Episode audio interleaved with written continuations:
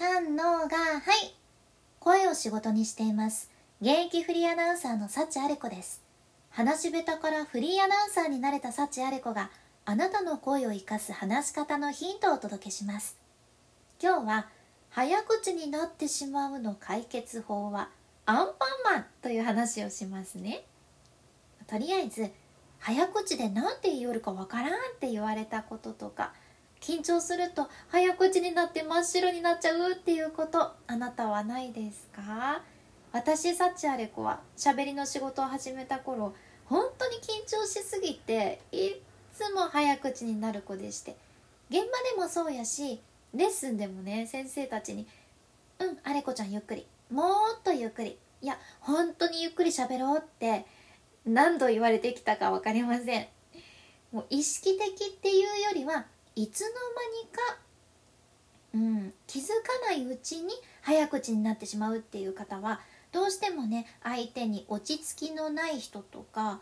自分に自信がない人、それからせっかちな人っていうね、悪い印象を与えてしまうじゃんね。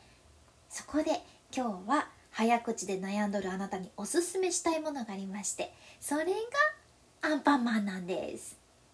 もちろん子供たちに人気なアンパンマンですよ。どういうことって思っとるやろ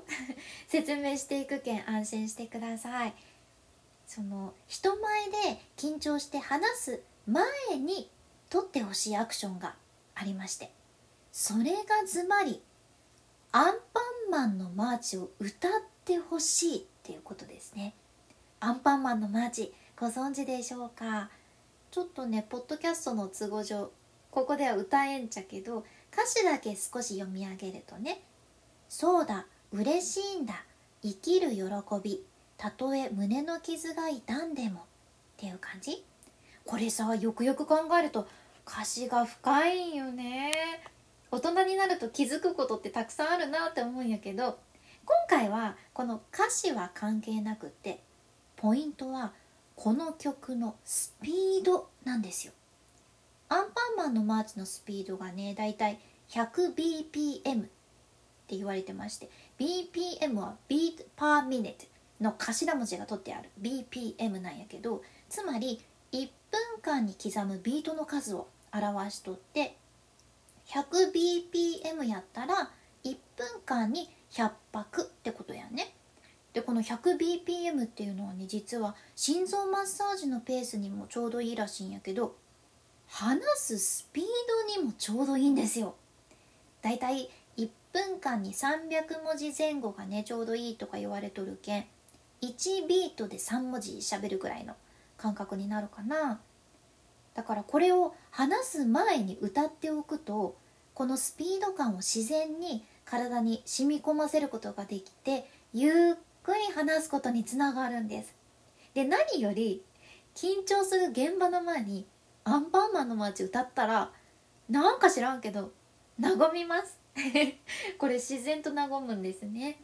緊張を抑える方法にもなると思うけん、ぜひ頭の中でもいいけん歌ってみてください。今回の学びとしては、早口になる前にアンパンマンのマーチを歌うっていうことですかね。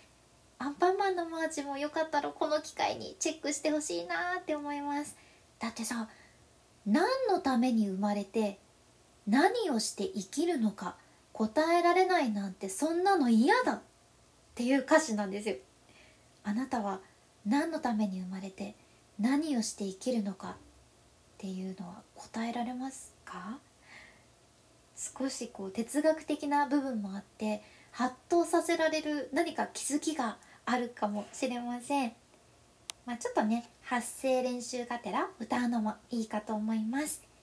君に幸あれ。ではまた。博多弁の幸あれ子でした。